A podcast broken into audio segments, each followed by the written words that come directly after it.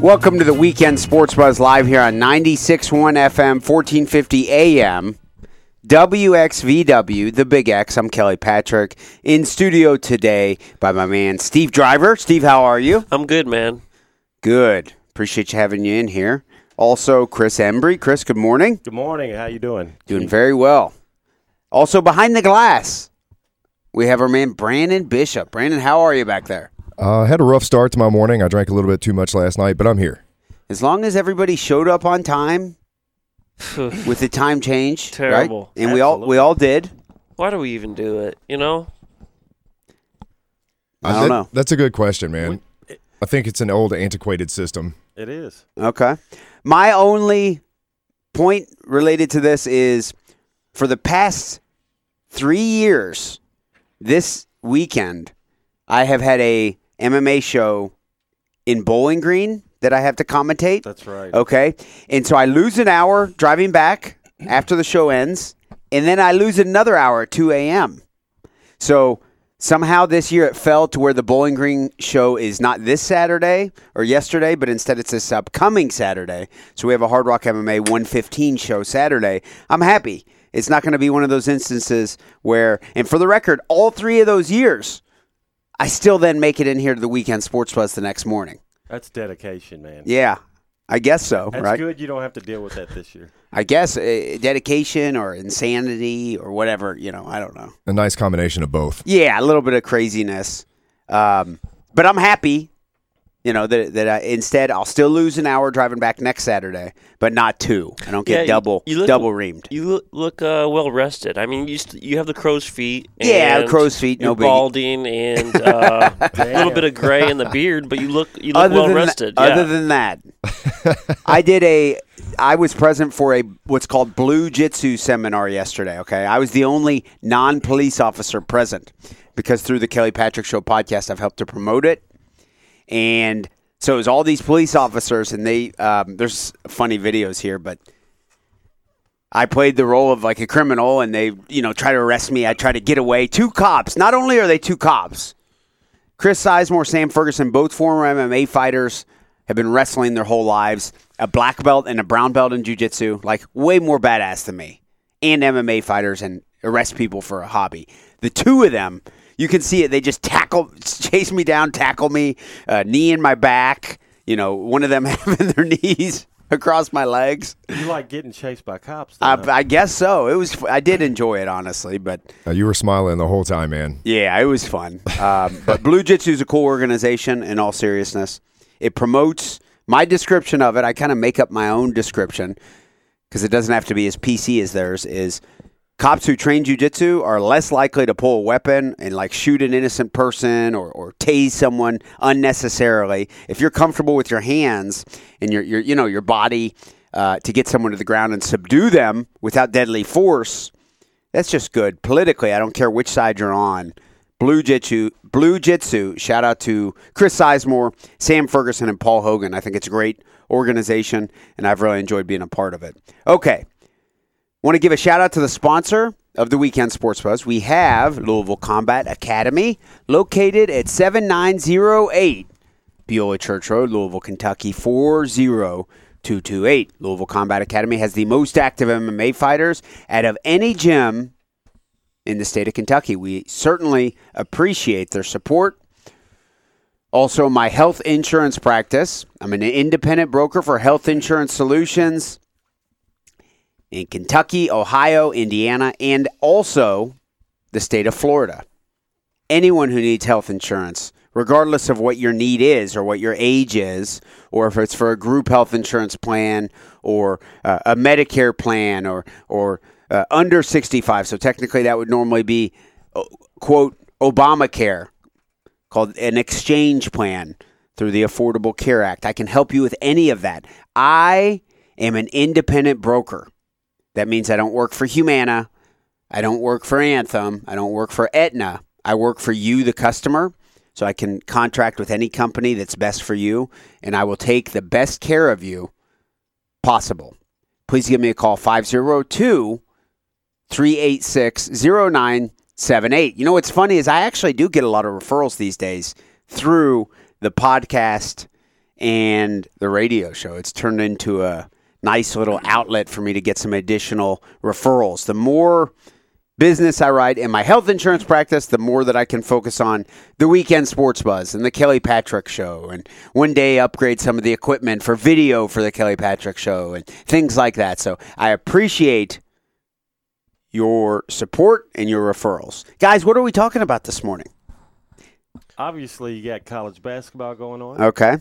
Selection Sunday's already next weekend. Yeah, it's next weekend. It's uh, coming up fast. And uh, let's see, we've got. Uh, Steve, can you put this a little closer to your mouth? You can hear me, right? I guess. Can we hear him okay, Branden? Hey, I Look can how- turn him up if we need to. Okay, okay. Makes me nervous. Sorry, Chris. Go on. Uh, yeah, two big games local yesterday. Well, three actually. Uh, Louisville, Kentucky, and Indiana playing, and uh, um, one of the three won, and barely. Yeah. Kentucky comes back from 18 points down in the second half, I believe, with about 10 minutes to go. Mm-hmm. Uh, Nick Richards uh, played like an All American and uh, brought him back. It was a very interesting game. And then uh, the Louisville game, I, I don't want to, you know, go down the line on each one of them. Obviously, they uh, were very close and then uh, lost it against uh, Virginia at the last three or four minutes. Uh, and I think the same thing with Indiana. They were leading, and I think they lost by about five points. Um but you know, now we're off uh, and running on the um conference tournaments starting this week, and uh, so some of these uh, teams may be pay- playing uh, two three games in a row if they advance. There's a lot of subplots in the city. Uh, obviously, with Kentucky, there's there's so many. We could talk about the game yesterday, or uh, Ashton Hagans not playing. Um, Yeah, that's not good timing for Ashton Hagans to uh, kind of flake out. yeah, Uh, got into it with Calipari against uh, Tennessee, and they somehow were uh, the exact opposite happened Tuesday. Kentucky was up by, I believe, 17 points, uh, and then loses at uh, Tennessee on, uh, or I'm sorry, loses at home against Tennessee. Uh, so it was a um, crazy week for Kentucky. yeah. That made this win that much bigger because you blew a big lead against Tennessee. You have a big comeback against Florida. They really needed it. Um, I was looking at some comments on Twitter just on Ashton Hagans, and it seems like really no one has any idea What's Like- going on with him? exactly, exactly what's going He's on. He's the starting right? point guard for Kentucky. How unsettling is that, Chris? It would be a lot worse if Kentucky didn't have three point guards. Okay. Uh, but it does change the dynamics of the team. You uh, had Florida yesterday, King on um, Immanuel Quickley and fouling him out with like eight minutes to go in the game, and uh, that's big, you know. Uh, and then they had the uh, defenders keying on uh, Maxey, and Maxey uh, went one for eleven. You can't have that. So. Um, It seems like the response from the fans is mixed as well. A lot of fans saying, you know, he's a kid, let him take time. Um, I'm in a group message with some some guys I went to college with. One guy is fine, you know, relax, everything's okay. The other one said, not a good time to be a baby. It seems like across. I mean, it probably Right just depends March. on what kind of fan you are. If you're a Cal supporter, I'm sure you're you everything's okay. Let's pump the brakes. He said he's going to be back.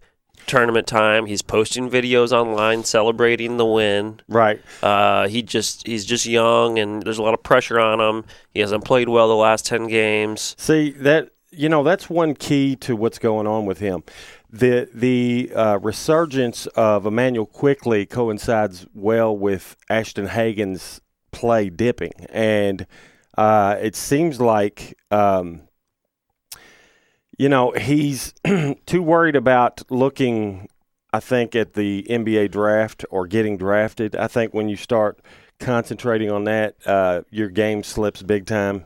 Uh, he, I think he's overthinking things, and uh, you can't get into into it with the coach during a game and This late in the refuse to go in.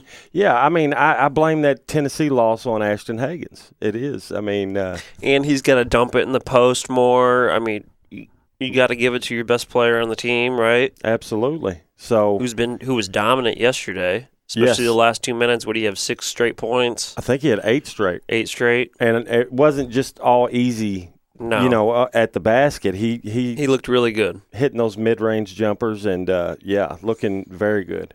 Uh, thanks to uh, talking to um, Patrick Ewing, sat down and talked with him, and he seems to be a different player this year. Uh, obviously, the numbers show, but uh, very confident in himself.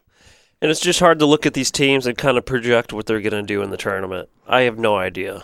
Right. Uh, Oh yeah, All of them. yeah. and it seems like every single year it it, it More and becomes more, more and more questionable. You don't you don't know. Not long ago, a 16 beat a one for the first time. absolutely. Okay, so that's reflective of what you're saying. Uh, Baylor, they're supposed to be great. They haven't looked good. Kansas almost lost to Kansas State uh, a week ago, and then uh, what they almost lost yesterday to Texas Tech. They only beat them by four. And Duke You don't know. lost three of last five. I don't have much confidence in Louisville. Um, Kentucky should probably be there, but you don't know what's going to happen when they run into a big team. You know, I, I would, I wouldn't like their chances if they face Gonzaga or even or even Kansas with Azubuike. I guess Kansas would be the favorite as of right now, but still, they're not over overly impressive if you Not at all. watch them. And uh, so this may be the year that a mid major or uh, a lower level team wins it all. You know, I mean, I obviously I'm a Kentucky fan. I want them to win it, but there's, I mean, if you're going to put money down on a team this year, uh, you might as well expect to lose that money. It's, it's, you know, for the tournament. Um, in a one game uh, elimination, Yeah, San Diego State, they lost. Um, you have so many, you know, Dayton, Creighton, shoot, Villanova could be there with the good head coach. And you know, right. Uh, what's also weird is um, the top team in the Big Ten has eight losses, and they're saying that you know they're going to get like ten teams in. Well, if your best team has eight losses, I don't know why they are overvaluing the Big Ten. Uh, it has to be what they did in the non-conference, but to go off of that and, and give so much hype to the Big Ten is kind of laughable. Uh, I think. Uh, the SEC and ACC are undervalued, and the Big Ten is overvalued. But Yeah, and then you look at the Pac-12; they have very odd standings, like uh, I don't know, terrible conference records. oh yeah, they're just hard to figure out. Yeah. The you might as well scratch the Pac-10 uh, out of the uh, Power Five, really, because they're not. Maybe that's true in football, but in in basketball, come on, no, I don't. They don't have much. Guys, the Louisville Combat Academy buzzline is 502 384 1450. We encourage you to give us a call, get in on the action. We're going to head to the buzzline now. We have our man Brian, the insider, is on the line with us. How are you this morning, Brian? Good morning, gentlemen. How's everybody doing? Doing very well. Thanks so much for your call. Well, I'm impressed. All you guys put your clocks up an hour. I thought for sure the show would be on tape delay for an hour, but uh, congratulations. Thanks for thanks hey. for the vote of confidence. Well, I just know some of the personalities over the years, and uh, uh, I'll just go with uh, father's intuition. We'll just put leave it at that. hey, uh, guys, I'll, I'll tell you, crazy basketball season, but uh, great comeback win for the Cats. Uh, boy, a puzzling loss the other night uh, at home to Tennessee. You know, I can't remember in Cal's era uh, Kentucky having a, a, a season where they haven't been dominant at home, and you certainly can't say they've been dominant at home uh, today uh, this year. Uh, but uh, that was a shocking loss there, and and then to see Tennessee turn around and lose by over 20 at home yesterday to a good Auburn team, but still, I mean, uh, I agree with Chris. It's it's a real crapshoot about who's going to show up this year. But let me talk about Louisville's game yesterday, man. I I, I got to tell you, Chris Mack. I don't know what he's watching, but uh, you know, I'll be so glad when senior night when when they had Fresh Kimble come out. I, I couldn't wait to wish him well because I mean, if we get another fat, slow YMCA point guard grad transfer next year, I think I'm going to you know start finding another team to pull for because I mean, you know, I don't know if Fresh was a great high school soccer player or what, but I mean, he, he seems to want to kick the ball a lot when he's dribbling it. Uh, and I mean, he's just pathetic. And and how you could leave him on the floor? I mean, you know, the, the, Virginia had a seven-one center, and and Malik Williams wasn't able to play much. I think he got seven minutes, and that was probably too much because he was hurt and ineffective. But Enoch, a pretty good player, pretty good for Louisville to have two big men. That's unusual. Uh, it's a shame Pitino never got to realize it because he recruited both of them. But uh, you know, it, it, very rare for Louisville to have two centers. But it, they don't get a play. I mean, he had one foul. Enoch had one foul yesterday. Got 24 minutes. Their big guy got 32 minutes. At the end of the game, at crunch time, at the end of the game, we had Ryan McMahon, Fresh Kimble, Darius Perry, uh, Nwora, and Sutton in the game. Uh, you know, and why? And they had their seven-one center. We got Enoch on the bench with one foul. I mean, why we choose to go small and not just small but slow? I mean, is really puzzling. I mean, I think Louisville's got a, a pretty good team, but but I, I Chris Mack is a is a good guy, good family guy, and the whole deal. But I mean, he might be one of the worst talent evaluators, for generals that I've ever seen. So I mean, it's it couldn't be more disappointing as a Louisville fan to see. I, I think I, I I'm not kidding you when I say this. Denny Crum could could could pick out the five guys at any point in the game to put in there, and and that would you know they they would do much better. He may not be able to communicate. He might have to write it down and pass it in from the crowd. But I I would much rather go with that. And you know I've not been a big Cal uh, tactician as far as a great coach, and I still don't think Cal's a great coach. X's and O's.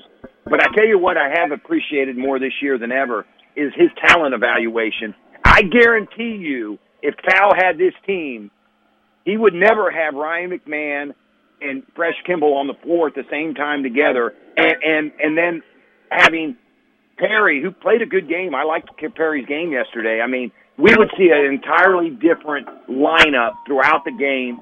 And you know, Dennis David Johnson didn't have his best game, but why he sits, why you got those two guys, you know, uh, is really remarkable to me. And it's just almost like he's handicapping the team. So to lose to three at Virginia shows you the talent Louisville's got on the team, but it sure doesn't give you any promise going into the tournament at all, at all. So. uh hey, San Diego State, we know they're not for real. They they almost lost their opening conference game, then got kind of blown out in the conference final last night. Uncompetitive. They're I mean, that's a joke that they're sitting at five. Now Dayton, on the other hand, I, I got to watch them a lot this year, and uh, they've got a very good five or six players there. They play they play better together as a team than any team I've seen. Uh, and uh, now they're going to be really hurt with the with the fact that they played in the A10 all year. They did just run the A10 16 and 0, first time it's happened in 15, 20 years. So uh, it's uh, a great year. I think they're 28 and two, but uh, I think their their their schedule is going to hurt them. So. Um, you know that's going to be real interesting to see. Hey guys, we had some big Derby preps yesterday, and uh, Baffert won one uh, as expected. Uh, but it's the Derby's really starting to shape up. It's it's like the basketball. It is wide open. Uh, Baffert had Thousand Words, who I think a lot of people thought might be his best horse.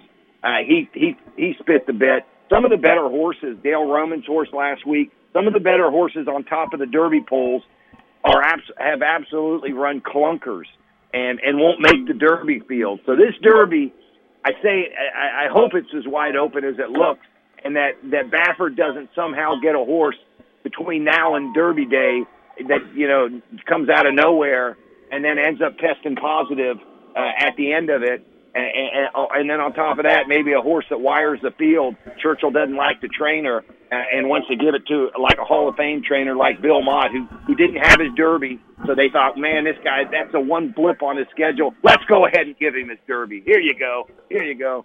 You can have the Derby this year, Bill. We don't like this guy, even though his horse won the whole way around. So I think it's wide open for the Kentucky Derby. I think the tournament is wide open, and uh, I'm looking forward to watching it. So that's really all I've got, guys. I'll uh, I'll hang up and listen to the comments. But uh, Chris Mack, I tell you, he's under a long-term contract and good guy, and you know he's done he's done. He, we've had a pretty decent year. We are playing for the ACC title, but man, his his uh, lineups are really really unbelievable. And I don't think it would take. I don't think any one of us would have had that lineup in that he chose to put in there. And he puts his big guys on the bench. We constantly go little, even though we've got two big guys. So uh, my level of frustration with Chris Mack, his coaching, uh, his selection of players to put in the game. I, I've never been so frustrated with with a coach in my life, and uh, um, I don't know. Hey, one comment. Cal sure looked like he. I don't know what's going on with Hagan, but uh, Cal looked like he wanted to join him. I've never seen a coach who uh, who didn't have to leave exit so quickly. I mean, that guy was gone, and then didn't look all that happy when they told him, "Coach, you haven't been thrown out. You got to go back." I think he was he was toast, man. I don't know what uh, he had waiting in the locker room, uh, but uh, it was better than what was out on the floor because man, he was that was a quick exit to get to get collared back in. Uh, so I'll leave you with that, guys. Thanks for having me on. Great stuff as always from our man Brian the Insider. As always, Brian touched on quite a few different things. he always has some type of little innuendos. I don't. First off, I don't know what he was. He was suggesting about us. He thought we would have been an hour late. I guess we're irresponsible. He's thinking we're. Ir- is that right, Chris? Branden? Maybe he knows some of us personally. Okay, and he thinks we're maybe irresponsible. Maybe I- after listening for so long, he's developed a feel for our personalities. Okay. I- yesterday was St. Patrick's Day, and he knows how how that goes down. And then you you you know you compile that with the uh, time change, but uh, you know He didn't We seem made too thrilled with uh, Chris Mack. No, he did not seem too thrilled with Chris Mack. No, and, and it'll be uh, after the exit last year against Minnesota first round. What if they go out first round this year? I mean, are we talking hot seat, Keller? golly, I mean, it, Louisville has a similar level of expectations, in my opinion, based on history, to Indiana. So, no, he's fine. Right? Yeah. No, he's got three, four years. But I Go to the. NIT, miss the NIT. Who cares? Miss the NIT. I don't know. I don't know. Uh, Right? Yeah, I Well, mean, uh, there's no such thing as a hot seat anymore. Nobody cares. it, it seems like it. I don't Is that know. accurate? I mean, what the hell's going on? If you if Brian emphasized he's a good family man, do we care if a coach is a good family man? I'll be honest, I don't. Apparently not. We're talking Louisville here, right? Yeah, Rick Pitino. you know, you you want wins. Right. You want wins. Really? You want wins. And but I agree with him. Uh, the lineups are very odd. I don't understand why you've got uh, Ryan McMahon play, playing so many minutes with Kimble, and then David Johnson looks like he's the best player on the uh, court sometimes, and Yeah. he's not playing many minutes. It Did is it- weird. Did it seem like Brian liked Fresh Kimble? I think he called him stale Kimble almost, but you Okay. know, yeah, Stale Kimble. Uh, he he suggested he dribbles the ball off his foot a lot, tries to kick it, like he, like maybe he's confused about what sport he's playing. Is that what he said? I think there could be a hot seat if he goes out first round. I think that you'll have a lot of fans like Brian. yeah, they went out the first round last year, right? Yeah. Yeah. I'm saying if it happens again, I could I could see him be, you know, a little dicey in the city. But you know what? Brian's already furious. My God. I can also see Louisville going to the Final Four. I'm a Kentucky fan, but man, this is one of I those kind years. of I don't. No, I'm not saying they will, but they have the pieces to do that. Mm-hmm. Um, According to Brian, they have a chubby YMCA point guard. uh, You know, you guys have played at the YMCA. Yeah. Chubby guys running the point. I It's no fun. It's not pretty. I didn't realize he was chubby, but I don't. Watch. Well, according to Brian, he's a chubby soccer player. When you when you play at the YMCA, do you uh, I've played at the Northeast YMCA many, many hours over the years. do you set picks? yeah, yeah, that's that's a good question. Yeah, I do. You do. Yeah, You're serious. Yeah, no, I do. And if people on my team don't play defense, I start yelling at them. Ah, hey, I, I think that's totally fine. Yeah. I think so too. But Not they- everybody but they to cares. shoot a lot. Oh right? yeah, I hate that. If somebody just wants to shoot and then they don't play defense, like they're cherry picking, any degree of cherry picking, I start cussing aggressively at my teammates. you trip them going down the court. No, I mean, and, and I don't care who they are. You know, I'm not. That's not cool. Because you should be trying to play basketball for, in my opinion, first and foremost, physical exercise. Especially if you're not like a college or NBA player, you should be trying to get a good workout in. So if you're not, if you're not trying to run you're up and down the court every possession, if you're not trying to run up and down the court every single possession, then go play half court. I mean, what what are you doing? What are we doing? Basketball involves a lot of running. No, don't get me started on that. Did I answer your question, Steve? And then just one more follow up Yeah. question. if you are the defensive guy guarding the guy, the ball handler at the top of the key, Uh, that's- if somebody sets a screen on you, are you angry if one of your teammates doesn't call it out? yeah, Huh. I, but I'm not You're gonna. pretty- I'm not gonna be. serious I'm not gonna be cussing player. like I would if he just doesn't play basketball. Are we switching on screens? You know, stay with him. You got to talk, right? You got to talk on defense. I just don't know if I'm setting screens in general at the YMCA. Okay, and that's okay. Not not always a lot of. Uh, what you see at the YMCA a lot is a lot of stagnant offense. Yeah, for One sure. One guy's dribbling up and he's going to shoot a three pointer from five feet beyond the three point line, and the other guy's out on the corner to the left, and the other guy's on the corner to the right. A couple guys inside, maybe. Yep. Nobody's moving. Yep. But in reality, even if you don't have an offense, you need it. You're you Yeah, need people sure. to be You moving. need You need, somebody over at the three point line in the corner sprinting down the baseline and then popping up for to try to catch the ball. Even if he's not going to shoot it, you need movement. You you expect this movement at the YMCA? I do. and we can't even get movement out of U of L. Yeah. if you watch them, their movement is very bad. Uh, if if Nwora, as we know, do- don't have the ball, he's not moving. He's standing. He's a good example of a, a a black hole, Yeah. right? So I don't, you know, I don't understand why we're seeing that at the college level. Yeah. I don't know why uh, Chris Mack don't allow or, or don't say something to them about the movement. Well, Ball- Brian, I don't know if you guys noticed, Brian wasn't very impressed with Chris Mack. you know, Did you guys pick up on that? Maybe maybe we could give him some pointers based off of our experience at the YMCA. Now, Brian was shocked that we all showed up on time today, but he did say any f- of the four of us would have done a better job of mixing and matching the lineups in there for U of L yesterday. So, what does that mean he thinks of Chris Mack? the He thinks Chris Mack would have not only been an hour late this morning, but also he doesn't even know how to pick pick out talented basketball players. Instead, he, He- instead he goes after soccer players. But he's a good family guy. but he's a good family guy. He's right though. If you think about this, remember before the season started, all we heard was, was the Super Six. Well, this Irish Hulk guy never got in the game. Yeah, yeah, right. Uh, you had two other guys that never got off the bench. yeah. Um, the recruiting class turned into not much. Yeah. David Johnson and David Johnson's a stud. Williamson. and Williamson. That's Yeah. that's it. He's does he have a pretty good class coming in? No, he don't have but two guys coming. But in. if Irish Hulk maybe develops a little bit, they'll be losing some guys. I don't know. I don't know if Irish Hulk is the best name for if A basketball yeah, player. a good basketball player. Yeah. What do you think? Anytime in any, I'll say this, Branden, you chime in. In any sport, anytime someone's just jacked upper body, Yeah. it's not a good thing. How, In No. in sports, would you agree with that? Uh, Brand- baseball. yeah, I think I'd rather have a guy with a big ass, well, look at a big muscular core and base. Uh, Yasiel Puig, that's muscle for me. I want real functional strength. Branden, do you agree? Yeah, I In think, fighting, uh, certainly. Yeah, especially because all that muscle requires oxygen, man. So those guys tend to gas out pretty quick. Yeah, but- yeah, yeah. not to call anybody out. at There's all, exceptions, but, but I mean, it kind of makes me think of the Ben Fowler.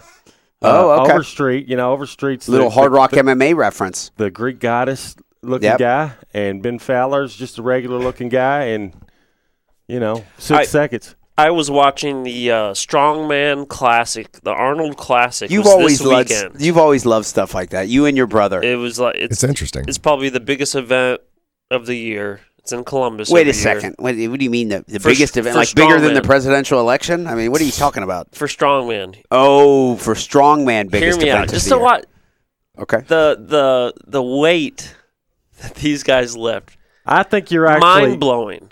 You sure you're not Listen. concentrating on the physiques, Listen man? to this, Kelly. Just Does it have anything to do with you admiring men's physiques? listen to this. So at one point, they pick up a single dumbbell off the ground, Okay. and they got to bring it to their shoulder, and then they have to press it with one arm and lock the arm out over their head. Okay. What size dumbbell do you think they're using? The heaviest. 200 pounds. 320 pounds. I didn't know they made dumbbells that big. Yeah. They make them specially, specifically for this contest. Just mind blowing. A one-handed dumbbell. They said ab- they said about 10 years ago they were doing like 200, 220. I mean that's how That was too easy. And they do steroid testing in this, right? I don't think so. Doubt it. I was But- being but sarcastic. If everybody's on the same playing field, I mean, the heaviest deadlift, which is lifting a you know a barbell with weight on from the ground up, was one thousand twenty six pounds. oh my goodness. Okay, so imagine you're in that type of contest where they're like, nah, we don't drug test. All right, we're not going to test for steroids, elevated testosterone, nothing. Where do you draw the line then? right? How much steroids do you then do? Enough. You're trying to win a contest. It's probably It's not, not like- just steroids. I mean, there might be some meth going on. You think meth would help? I don't know, yeah, man. probably. Some bath salts. Only one way to find out, right? I would say maybe it's still amazing. Though, maybe man. Mm-hmm. you should do steroids for years, lift real hard, then come the day of the tournament, bunch of meth. Only do meth on the day of the on the day of the contest. right. You got to get creative. You got to get creative. I mean, that sounds like a killing machine, right? I don't know actually. Who knows? I mean, he just said a thousand pounds. I- That's what are we doing here? I mean, this is how how does their joints hold up? Kelly, what's your max deadlift? I mean, just to give people an idea, we're talking a thousand twenty six pounds. You could maybe I don't do any pounds, anything. maybe? Yeah, something along those lines ever that I've ever done. yeah, three hundred pounds, Pro- have done have done over three hundred and that's pounds. a, that's a good amount. yeah, probably like for guys like you or me. That's that's. but a I lot don't of do that at all now. Yeah, because I, I'm always worried about my back and stuff. I'll do some like cleans with like no weights, just body weight, yep. uh, basically you squats. just airlift. You act like you have a bar in your hand. yeah, uh, just because I'm, I'm so paranoid about. I think jujitsu results in you having a little bit of lower back issues, regardless. Branden, I would think so. I mean, yeah. So I- I with know if can- jujitsu, body weight stuff is best for me. yeah, I would I would agree with that. So maybe three three forty, I think maybe is my max that I've ever done deadlift. That's pretty good, right? How many did they do? One thousand twenty six pounds, Wow. Is that Jiu-jitsu- ju- just one rep. one rep. Jesus, Yeah. that's So that, that's why I like watching it. It's incredible. I mean, no one else on the planet can do it. What excites right? you more, Steve? The dog shows? Definitely a strong man. Okay. I don't. Does- Wa- I don't tune into the dog shows. I don't know where you Westminster- got this. what if Steve, the dogs? wait a second, What if the dogs were lifting weights though? Like you don't tune into the dog shows? I don't know. Come on. You know, the first time I met Steve, He was talking about the dog show. no, I walk in here and he is in here drawing a naked bodybuilder. Okay? Yeah. He's pretty good at them. And so I know he's looking at physique. Phallic details, everything. Can you draw me? Just like, but buff though. That'd be awesome. That would be Sure, cool. yeah. You should do that. Fifty bucks. How long would Branden have to pose nude? Uh, In front know, of you. until I'm done. I'll just send him a photo. What do you mean by done? okay. yeah, exactly. That's a little Yeah, a photo will be fine. You know, Check just your make sure DMs, to get bro. every angle. Okay. well, so the strongman contest is intriguing to you. Were they pulling buses and stuff? Yeah, they do some crazy stuff like that. There's about five events over a two day span. It's interesting because bulking up and being real strong, if you train jujitsu or fighting, okay, Branden, let's take you today versus a version of you. Let's say today you just started eating a ton, uh, lifting a ton, taking steroids, you gained 100 pounds of muscle. Oh Jesus. So you're 5'9, 160 today, right? Uh, roughly 170. Yeah. Okay, 170 today. Let's say a year from now, you're 5'9, 270, and it's straight muscle. Okay? Who wins in a fight between you two? Oh, me now. For sure. over the guy who has hundred additional pounds of muscle. Yeah, come Yeah. on. Yeah. Uh, you I'm still glad get you choked said out. that, Branden. I A look, hundred pounds of muscle. Yeah, I, You don't think muscle helps even in the grappling side of things? I mean, yeah, it's going to make you a little bit stronger, but it restricts A your hundred pounds of muscle? No, I believe it. Striking wise, that you don't have the pop probably on your punches and things like that. But you don't think it would help uh, if you, let's say, you were just doing squats and deadlifts and just all the correct uh, uh, lifts for a year of straight steroids and HGH and and everything. uh, uh, What's funny about a lot of these guys is they have huge bellies on them. It's more beneficial to them to to right. get a lot of fat and muscle. I mean, they're not shredded. They don't look like bodybuilders. A lot of them are just huge. It looks like it's hard for them to walk. Um, I've watched some videos on how they train. They say it's super unhealthy. Oh yeah, How much they eat.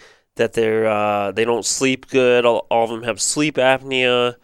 They're losing it's a hard. lot. It's hard to sit in chairs. Yeah, they're they're. I'm being serious. doesn't It- sound appealing at all. They have twelve thousand calories a day, and you have to have that many calories to keep up that size. they're knocking years off their life. Oh, for sure. Do you guys see shockingly 57 year old Scott Steiner had a heart attack a couple days ago? yeah.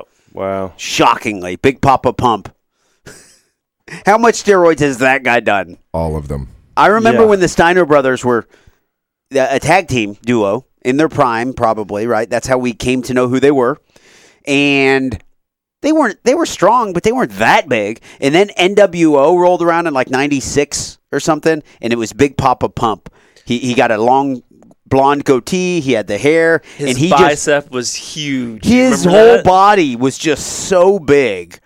I mean, freakishly big. Yeah. One of the more extreme cases of definitive steroid use that I've ever seen. Another was Bret Boone.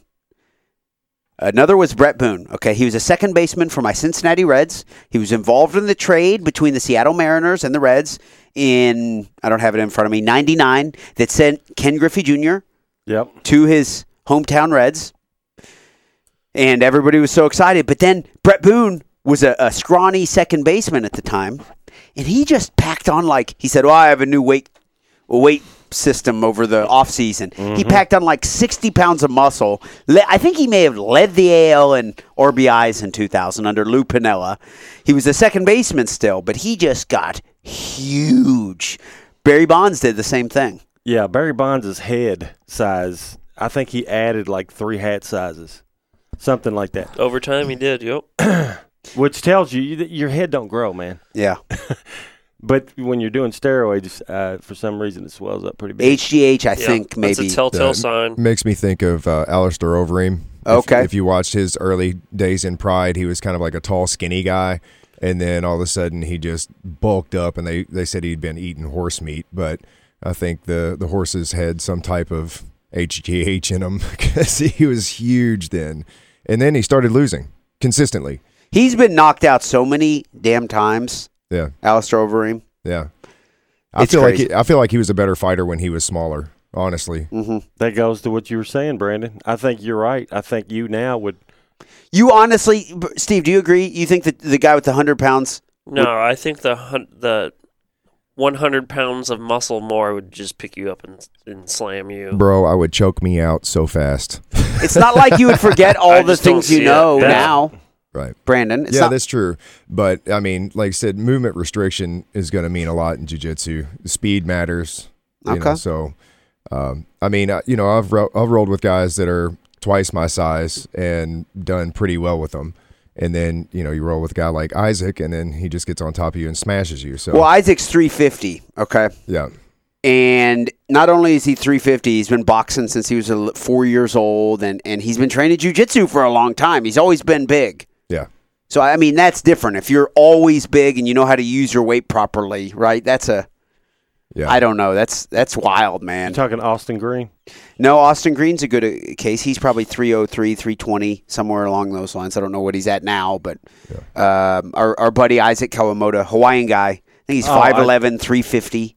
And Wow. yeah, and, and, and it's just a different deal rolling with him because he's big and he uses it well.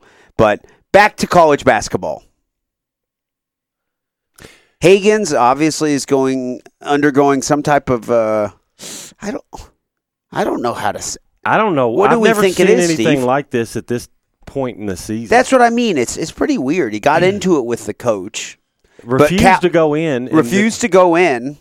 yeah. we- When does that happen? Did he say something like, "I'm not going to go back in if you're going to take me right back out"? I think that's Something that's like what that? they said that, that they're claiming that he said. He was like, "I'm not going to go back in if you're just going to then pull me out." You can't play the coach and the point guard at the same time. I don't understand. Um, yeah, he's had trust in Calipari the whole year, but now you want to pull this during senior night. Yeah, Uh, to me, you're you're trying to you're still in the spotlight away from. Well, Well- some people said it could be. A lot of people think it's a suspension. Oh, it is. I, I don't believe that whole. Oh, I'm gonna give him a day off deal. Come on. Or is he said that he needed time off. That's what he said, but That's what. Yeah, he needs time off. You don't do that, and he cost Kentucky the game. You know that's uh, that's on him, big time.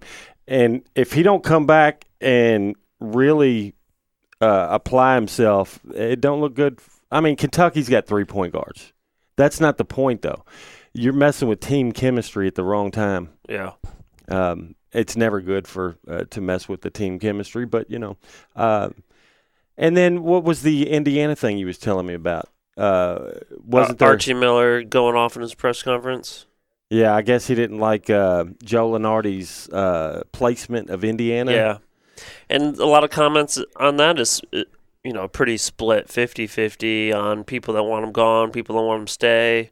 Some people think he has a decent recruiting class coming in, right? Yeah, he's got a five star guy coming in next year. Um, but we've already seen he had uh, Romeo Langford and they didn't go to the tournament. So uh, having one guy come in that's supposed to be a superstar doesn't make a great team. I mean, we've seen that uh, before. So I don't know. Uh, I'm not impressed with uh, Archie Miller at all, actually. Uh, he's now. I agree with Brian the Insider uh, talking about uh, Calipari's more of a recruiter than X and, X's and O's, but in his system, there's not a lot of X's and O's going on. Uh, but in Indiana, come on, man, there's there's hardly any X's and O's at all. Yeah. Uh, he don't run the same system that Calipari does. I just don't understand how he can stick around another couple years if he uh, keeps trending in this direction. I, I can't wait for some of our callers to come call in, and I want to hear their opinions on Ashton Hagans. Okay. Right? Once again, the Louisville Combat Academy buzzline is 502 384 1450. We encourage you to give us a call. Get in on the action. We cover everything in the world of sports. We've been talking in large part this morning about apparently steroids, but also Ashton Hagans, the Kentucky starting point guard, who is going through some type of a, I don't know, a crisis. He has some type of an issue. He refused to go into the game. Cal, the head coach, tried to put him in. He said, No, I'm not going in. What the hell's going on there? We're going to head to the buzzline now, which is 502 384 1450. We have our man, Marcus, is on the line with us. How are you this morning, Marcus? First of all, I just want to clear something up. Yeah. Steve watches dog shows, and I can prove it. Because every year in the fall, Steve watches the Cleveland Browns play football. And there's not a bunch of, there's not a bigger bunch of dogs in any sport ever. Even their mascot is an ugly dog. Even their fans dress up like dogs, right? Dog, dog, dog. You may not watch those pansy looking dogs with the stupid haircuts and their owners that should kill themselves rather than go back on television, but he watches dog shows. Okay. Fair enough. Ashton Hagans is a bitch. a little whiny, snot nosed, sniveling bitch. Okay. Yeah. I And don't, while I agree with Chris that you cannot, that one superstar player doesn't make a successful team, I think Chris should pretty well know that four or five superstar players don't necessarily make a successful team either. You're right. Right? How many years has it been since UK won the title? It'll be eight.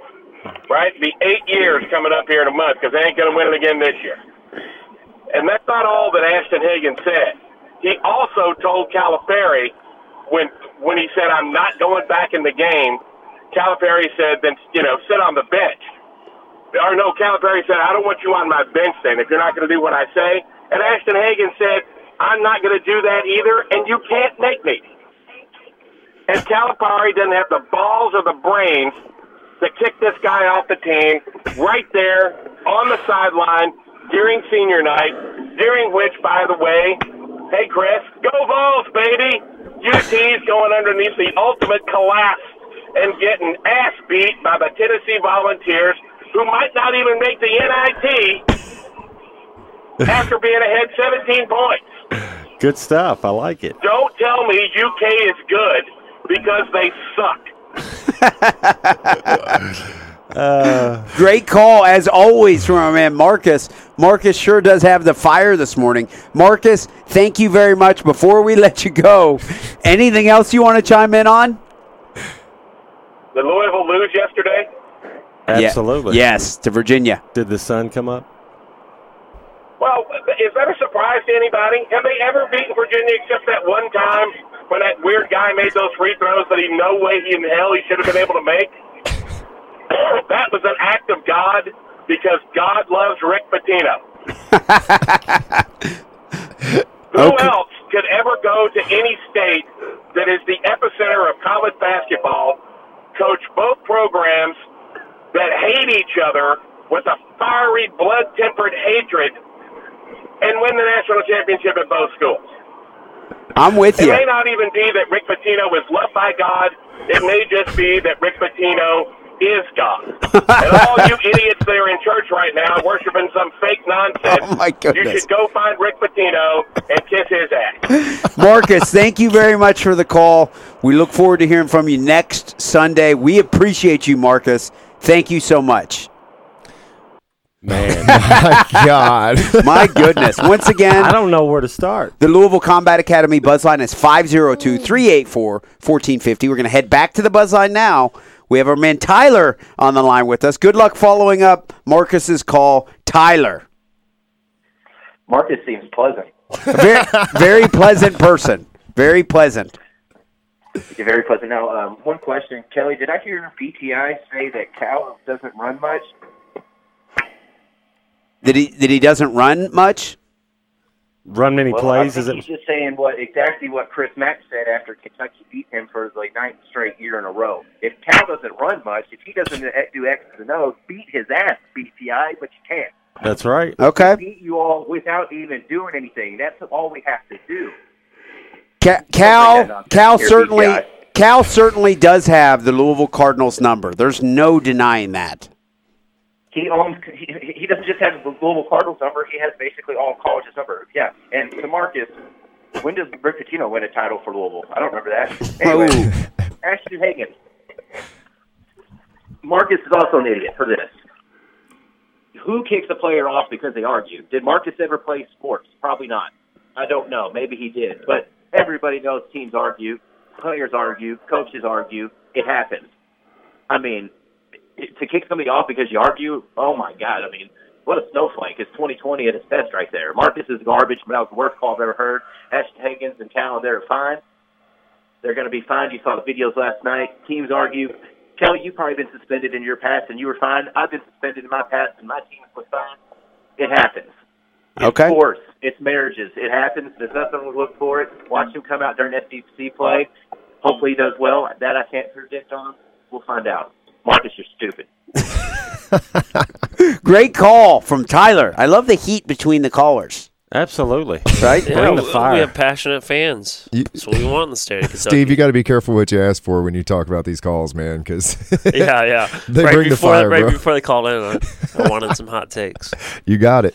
Yeah, and uh, Tennessee wouldn't have won if it wasn't for the Ashton Hagen saga right there. Uh, so you know, bragging about Tennessee winning and then l- losing in terrible fashion yesterday. Yeah, they're not going to the NIT, and it that doesn't say something good about Kentucky, but they had that issue going on.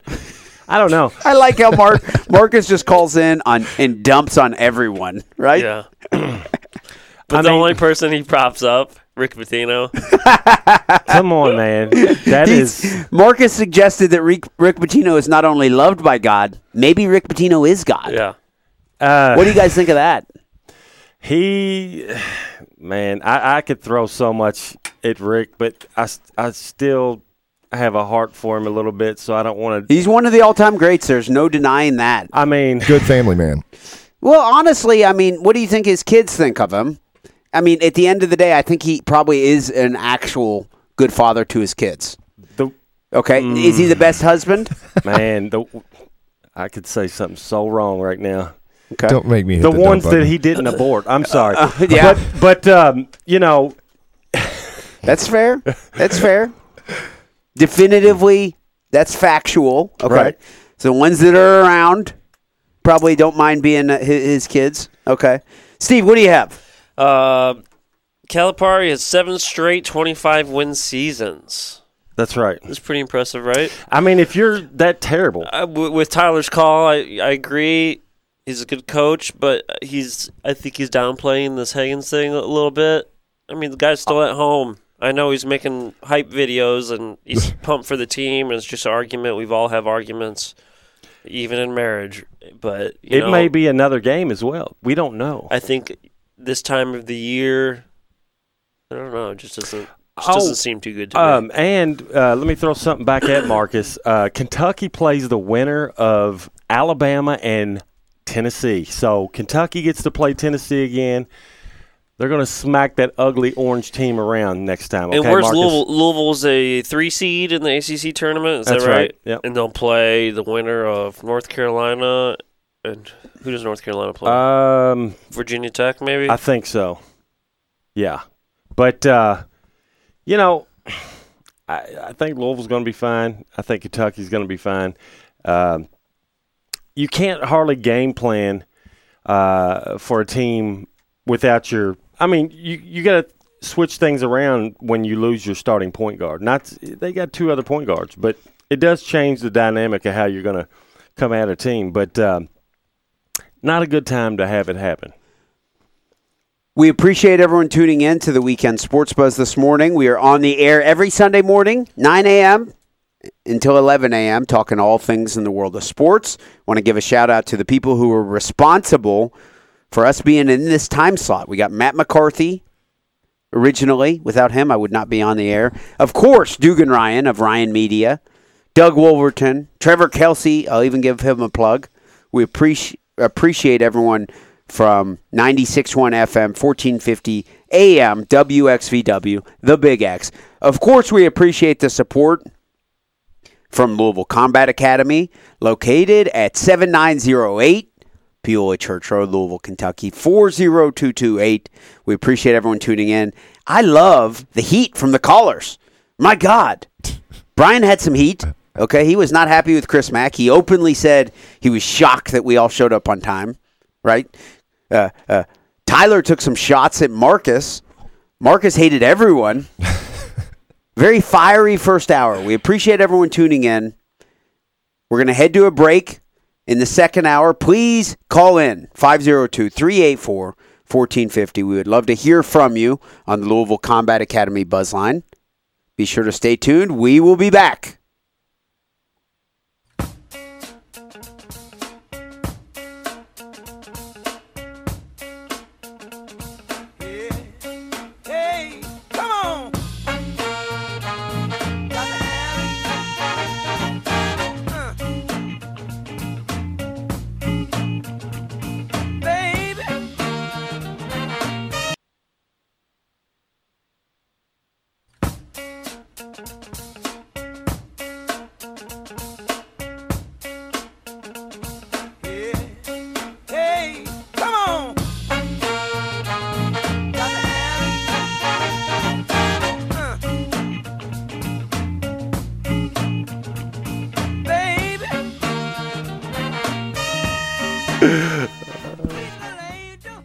Welcome back to the Weekend Sports Buzz live here on 96.1 FM, 1450 AM, WXVW, The Big X. We appreciate Louisville Combat Academy and their support located at 7908 Beulah Church Road, Louisville, Kentucky 40228. Chris, you appear to be laughing. What are you laughing at? Uh, I don't know if we can talk about it on the air. We, Just- we we have a good time here, don't we? yeah, a little horsing around occasionally in between in between segments. Yep. You know, maybe a little bit of sexual ambiguity, right? Right, Branden? A little. That's good for ratings. Steve brings it so. out, right? I mean, Yeah. I'm glad to see Steve back. It's Yeah. been a while. Yeah, you got to mix it up. Right? It's been mixed a lot today. We appreciate everyone tuning in this morning. We are the Weekend Sports Buzz. We talk about everything in the world of sports. Thus far, really, we've talked a little bit about, I guess, MMA and fighting, but mostly about college basketball. Other topics we have not discussed. I will. Uh, I will. I'm looking forward to. We have spring training and, and MLB coming up soon. Yeah, That's exciting. and when you're talking about baseball, you have to talk about the Astros cheating. Yeah, I mean, that's still lingering. yeah. What about that? I mean, there's still people that are going to be losing their jobs over that. I've se- I've seen some interesting takes for some people who've been around the sport of baseball for a long time, and they say, "Yeah, they were stealing signs." Yeah, that's what you do. That's yeah, that's how you play baseball. They make signs. You have a department that watches and interprets them and steals them. What's the big deal? Every team does that. Makes sense. Yeah, right. Yeah. When there's that, yeah, it's insane to me how much money goes into the sport of baseball. They play 162 games a year. They don't sell out every game. Okay, they do not, especially certain markets. But like Red Sox and Yankees, and you know, there's profit sharing. So baseball is such a huge industry. I mean, you got all these AAA teams like the Louisville Bats. You got Double A. You got Single A. You got spring training facilities. Teams are always building a new three hundred million dollar spring training facility, not just for the major leagues. Okay, so baseball is such a big industry that yes, there's departments that focus on stealing signs. I don't know what the answer is to this. I, I I'm not saying it's good. Yeah, there's technology. They have cameras that focus in on. uh, That's Right. why. That's why you see a, a phenom pitcher coming along every once in a while, and the batters in that uh, uh, division cannot figure him out. But then the next year, they're like, Yeah. "Oh, oh, that guy, he he's all of a sudden not very good." Well, to have longevity as a pitcher is is the truly remarkable thing. To be a flash in the pan type pitcher. That happens all the time, but to stick around and have continued success, like Verlander or uh, you know any of those guys who stay around for a long time, that is where the true beauty is. Because once these baseball departments get the opportunity to dissect all this film they have, they're like, well, oh, his left foot goes a little forward before he throws his slider. we know that now, so that pitch doesn't work anymore. Baseball's crazy. Well, what I was saying, uh, could they use some type of earpieces instead of actually doing physical hand signs uh, to get these signals uh, to the players? Well, well, that's where all the hubbub's coming from. Is that all- the teams do try to steal signs, but the Astros took it to another level. They had buzzards under their jersey. They would get buzzed in. They were smacking trash cans. They had a new camera in center field that was focused on the catcher's signs. Got relayed to the dugout. The dugout or the clubhouse. The clubhouse told the dugout. The dugout then hit the trash can or buzz it to the players. Now a lot of a lot of teams, you know, So you draw the do line- steal signs, but uh, also a lot of the uh, madness is based on how uh, Major League Baseball handled it. Ro- Rob Manfred handled it. He gave all the players. Uh, what's the word I'm looking for, Kelly? He none of the- Immunity. Immunity. He gave all the players immunity. Uh, just some of the coaches were fired, and then he said that the trophy is just a chunk of metal. You know, tried tried to really downplay it when a lot of the players were upset. You heard Cody Bellinger say that Altuve store, stole an MVP from Aaron Judge. I mean, this affects people's careers, other people's careers, right? Absolutely. We don't know that other teams weren't doing the same thing, though, do we? It's kind of like the steroids thing. Well, I mean, there's rumors that some were Red Sox. No, I would say it's safe to say kind of like steroids. Like, Yeah. yeah, it's not like it's not like the Astros are an independent organization, and none of those uh, GM uh, personnel or anything like that ever worked on a, with other MLB teams. It's always incestuous. There's always some some of the management staff uh, came from so and so organization, and he worked with so and so back in the day, and they used to be with the Brewers, and then you know the the White Sox had this guy, and this guy then switched. So my argument is this: I bet a lot of teams were doing it. I can't remember the origin of this. Who actually broke, or how did it actually come to light that this was going on? Do, do you guys know? I just know when it broke, it was a big story. Uh, somebody had to uh, say something from inside, I would guess, but um, It's difficult to ever gauge really what's legitimate these days. Tyson Fury beat the hell out of Deontay Wilder. You guys saw it. absolutely. Beat the hell out of him. Now there's all this footage out there that he did something to his gloves. Yeah.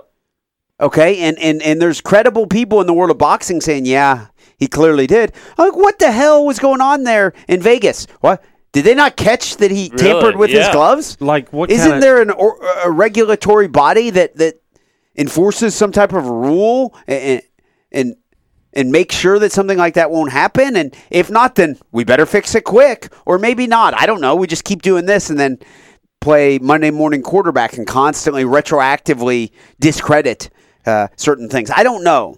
I don't know what the answer is, but part of me is like, Astros won the World Series. Yeah. Uh, MLB, work on trying to police the sport better in the future. That's on you.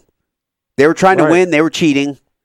I probably would have too, if I'm being honest. Anyone listening would have too, or they're a liar. Uh, let's move on. What do you guys think? Is that too much? Let's move on, but I can also see why fans are upset. I mean, if I'm Clayton Kershaw and and I have uh, I'm known for blowing it late in games, and then I find out that in the World Series that the Astros beat me in, they stole, they illegally went to another level stealing signs. It wasn't just some uh, player at second base relaying it to the batter that they had buzzards. Or I remember two years ago uh, that whenever the Indians played the Astros, I knew the Astros just had the Indians number. I don't know. I knew nothing of the cheating. I just Okay. knew when the Astros they had a playoff series against the Indians. I knew it wasn't good. I just we couldn't beat them. We couldn't beat them. They had our number. and no- now, now you're no, saying that's because they're cheating. I I, I don't know. It, it has. I don't to know. be. Look look back at all these instances. Tony La Russa, one of the greatest managers ever. The Cardinals always had my Reds number. Okay? But he supposedly has been involved in some of the dirtiest stuff ever. That's what baseball is. All right, let's say you're playing right field. Pop fly comes up. You have all right, uh, a Texas leaguer. You're you're a little too far out. It's a it's a short um, Texas leaguer shot to the right field. You're you're you're the right fielder. You have to run in and dive to catch it. As you dive to catch it, the ball barely touches the ground before it goes into your glove. Okay, you're the right fielder, and you're a good family man, or whatever they were saying about Chris, Brian was saying about Chris Mack. Are you then going to stand up and go? I could tell. I could tell it hit the ground first. Not an out. Not an out. No, no, not an out. He's he's uh, he's he's good there at first base. If you want to Are you guys going to do that, Branden? Are you going to do that? I think there's levels to this thing. Okay, but what, That's what I'm at its core, I think it, it stems from competition and that. No one's ever done that though, have they? What I if- don't know. I if- don't think so. I wouldn't. If if they did, I don't want them on my team. We saw Altuve's numbers home versus away last year. How it how it was incredibly different. Away away from home field, terrible. What if he starts the year going one for twenty five, and you know he won the MVP what two years ago? Mhm. You know who knows how much of his success is due to what they did. I think there's levels to, there's levels to cheating, and I think this is one of the. Uh, you know, I think a player standing at second and relaying signs to the to the batter Is okay. is is different than having electronic buzzers underneath your shirt that that buzz when a certain pitch is coming. I guess that's different. I think those are two different things. I guess, but but, I also, what are you going to do about it now? Yeah. I mean, Is there a rule You're going prohi- to have to move on. It's, is there a rule prohibiting any type of electronic device impacting a game like that? yeah. Why are I think there quarterbacks allowed to talk to their offensive coordinator who's up in the booth during an NFL game with via electronics? Is should that be Right. illegal? How about the contracts that they've gained due to this cheating that's now legal paper, right? You know what I'm saying? They, Yeah. They've made all all these extra millions. I'm sure the Astros personnel and the ownership of the Astros, in hindsight, they're not like, well, I, I wish we hadn't cheated. Go back. Maybe we wouldn't have won a World Series, but I would have rather done it the right way. No, you'd have been fired. That's right. Hey, Who is that guy for Sports Illustrated? That doesn't I'm, that doesn't make it right. What if you're a minor league pitcher coming up, you get brought up Mm-hmm. and your uh, your debut is against the Astros and you get shelled. Mhm. And then you never get a, another shot in the majors. Okay. Yeah, and then you find out that they shelled you because they knew what pitch you were throwing every time. Mm-hmm. Doesn't make it right, but that's welcome to life. That's kind of like Lance Armstrong. that's how Armstrong, life right? works. That's a microcosm of life. Am I wrong? Start mixing up your signals. Play Start- games with them. Yeah. That's like Lance Armstrong. Look at all the guys that uh, basically got never got to the pinnacle because of the cheating he went. So, kids, if you're listening, the moral of the story Or is, Lance is if you can cheat to get ahead, go for it. Just don't I, get caught. Yeah, yeah. Try not to get caught. No, no, but if you do get caught, it was worth it. Not Okay. always. What about the guy in 2014 who wrote the story for Sports Illustrated? What did he know? you Yeah, remember that's that? a good one. In 2014, it said you're 2017 World Series champs, and at the time, I remember because I, I get Sports Illustrated. I was like, "Huh, it's a ballsy cover." Yeah, because they were terrible. They were the worst team in baseball, and this somehow this guy got the. He ran it by his boss at Sports Illustrated. I want the cover photo on Sports Illustrated to say your 2017 World Series champs. Everybody's like, "Wow, they're putting That- quite a bit of pressure on this World Series." That's a good point, Kelly. 2017. That- oh, huh? What did that guy know? That makes it look even more fishy. Really, it does. I, mean, because that guy, It looks like something. yeah, like there was some pre, yeah, they knew. Hit us with a conspiracy theory. Well, I mean, nobody. There's never been another cover like that, where they've made this bold prediction of the worst team being the World Series champions. And and not only that. Okay, so let's say that guy was a real good baseball uh, analyst. He knew what was up with the minor leagues. He follows everything real well. Free agency, he knows what's up. What kind of Sports Illustrated brass would yo? That's right. Yeah, you're the worst team out there. Like right now, let's say someone said, "Hey, I think the Reds will win it in five years." Can I put this on the cover of Sports Illustrated? I would think that They would be like the top crazy. people. Yeah, I'd be like, that may be true, man, but no, we we've got something else to put on the cover That makes of it- Sports Illustrated this week. It makes it look even more. Weird. I don't know, man. I don't know. I still love baseball. I'm glad you remember that cover. That is that's another angle that I kept that cover. I've still got it somewhere. Uh, 2014. It said 2017 World Series champs. Wow. You So- think anybody predicted the cover of Caitlyn Jenner? yes, it's on the Family Guy. Simpsons probably did it too, man. Yep. they had him running around with like a boa and on the Family Guy. Seen that, but anyway, he's probably Kelly's like, "What the hell are you talking about?" No, uh, it's weird. Media is an interesting thing. Yeah. and how it relates. Baseball is not the bread and butter of the weekend sports buzz, but if I'm being honest, baseball's awesome. Right? I mean, if I if I live, let's say I live, I've always thought this. Let's say I somehow live to be 100, which would be cool. I wouldn't mind spending like my last 20 years just like going to a bunch of Reds games, following the Reds real close, checking the box scores in the morning. I don't know, something about that is like therapeutic to me. I grew up listening to Reds games on base on, on the radio. So you're like a stats nerd when it comes to baseball. I guess I remember in high school, I would I would get a copy. You if you walked into the library, they had the newspaper available every day. You could take it, and I would just go in there, ignore every section except the sports page. This was before smartphones, and I would grab the sports page and I would sit there, and then I would carry it around with me all day.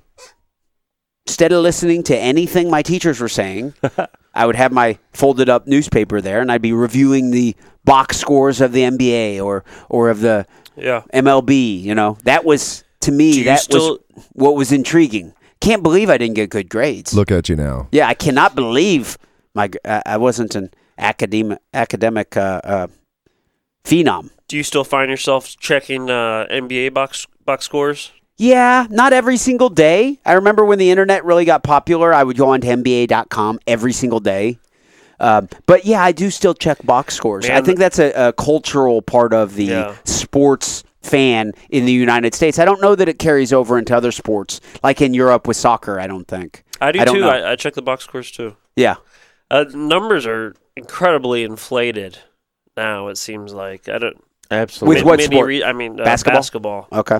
Points per game. What about But- Luka? What but- about Luka Doncic? He's amazing. Yeah, I mean, he is inflated numbers. But Hi- historically, he's putting up like maybe the best, se- one of the best seasons ever. One Yeah. of the best seasons ever. I watched that game the other night between the Pelicans and the Mavs, and man, something about the Mavs. I loved Yao Ming.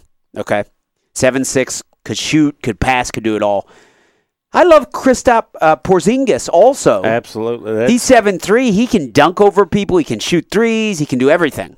He's like um, Andres Bargnani, Mhm. but just better. Okay, but then he's paired with Luka. It's yeah. I love this Mavs team for some Yeah. reason. Tim Hardaway Jr. is playing better too. When you have those types of presences, it opens things up, a la Rick Fox outside of Shaq, or you know, you can hit threes when you have big guys in there. So I love Luka and, and Porzingis. I they like the have, Mavs. They just have to stay healthy. Luka's had a reoccurring ankle injury. Porzingis has missed years on years on end. So you brought up the Pelicans. What do you think of Zion Williamson? That's why I was so intrigued to watch. Man, he is fat. he is fat. He's really not though. Uh, you don't But think he's, you what don't he- think he's fat? I've seen him not with with his jersey off. He doesn't. He Yeah, just but looks l- big. How often do you look at shirtless photos of Zion? I saw him not long ago with his shirt off. He draws them a lot. Dude, he is. Have you ever drawn a, a, a, He a is so portrait explosive. of Zion? No, He he's is. freakishly. I saw one pass into the post, okay, and it was a bad pass. And Zion didn't score or anything, but just the fact that he caught it Yeah. was freakish. Like he can jump so high, and even though, as I said, he's fat, which I stand behind, he is still so freakishly his he he not only jumps high, but like he takes up so much space. He's intriguing to watch. You can't knock him off his path. I mean, the guy is so solid. His second jump is probably mo- most It is the incredible. best I've ever seen. Like putting a shot up, coming down, and immediately springing back up. Uh-huh. He's quicker to the ball. so you than think he's at anybody. his ideal weight right now? Is that what you're saying? How much does he weigh? I don't think anybody really knows. Oh, It's- yeah, I don't think anyone knows either. I think he's close to like Three hundred. Yeah, he's yeah, close. he's close to 300. I mean, And what what position is he? is he playing? He's playing the five, right? Yeah, But he even, you know what? He might be a little more than 300. he's listed at six foot six. Okay, he almost seems taller than that just because he moved. He's listed at 284, 6'6", 284. That's kind of like them putting Shaq's weight, you know, chopping 50 pounds off. You know, Shaq, they always had him lower listed. Yeah, you can see videos of when Shaq came into the NBA with the Magic, and he was relatively thin. Yep. But then he, he, he bulked up, and, and his most dominant years, a la 2002, 2003, Shaq was, pro- in my opinion, probably two, three, 320, 330, but he was he was seven inches taller than what Zion's listed at. He was seven one. Now the comparisons, I guess LeBron's the best comparison for Zion. Oh, yeah. That's the only person you can really compare him to, I think. Is that right, Steve? I That's mean- playing right now. Ever? Barkley? A, lot of people said Barkley. but Ah, Barkley didn't have that athleticism. No way. He had some freakish athleticism. Not like this, though, man. yeah, I This guess is- nobody really liked this. Yeah. Barkley had some hops. Speaking of Barkley, what do you think about him and uh, Draymond Green. Draymond Green, man. I love it. I am here for that. he said, "I'm going to take your job uh, if you you better quit running your mouth." And man, I, I wish Barkley would bust him in the mouth. I don't like him.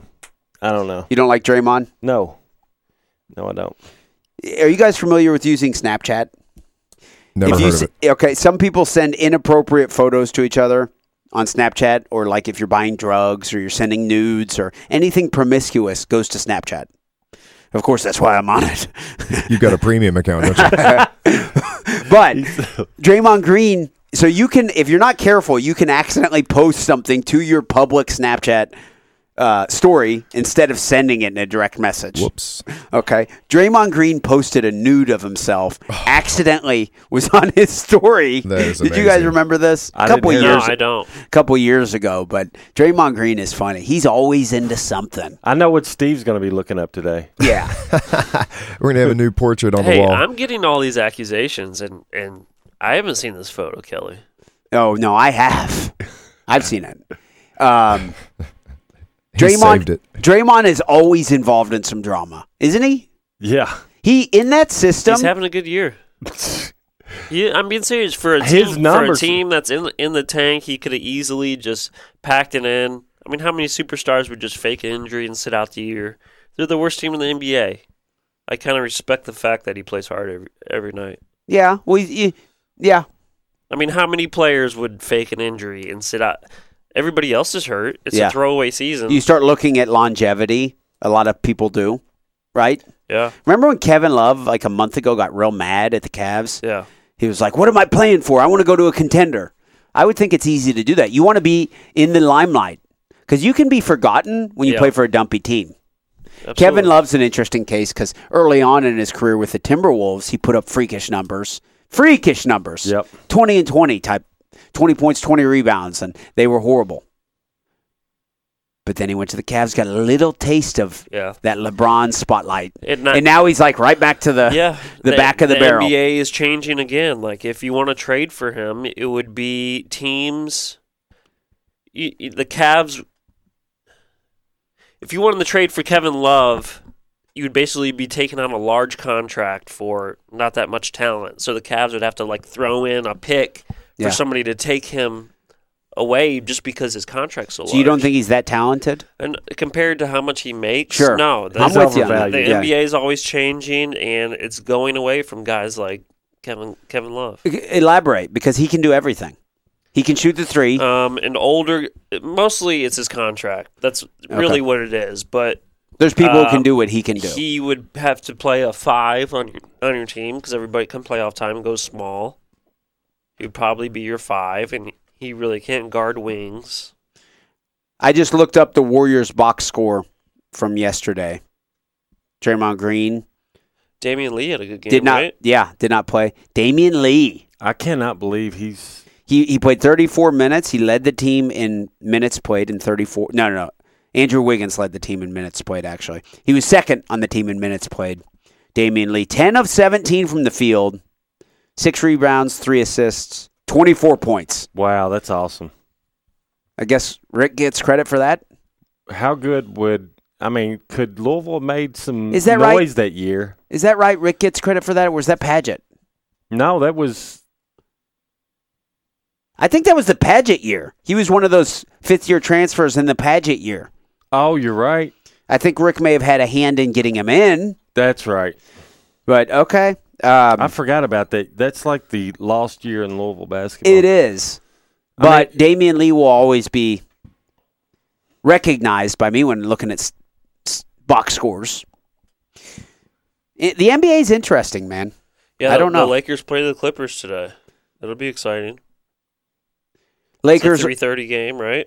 Lakers currently have the best record in the West at 48 and 13. Beat the Bucks the other night. They beat the Bucks. The Bucks have the best record in the NBA at 53 and 10.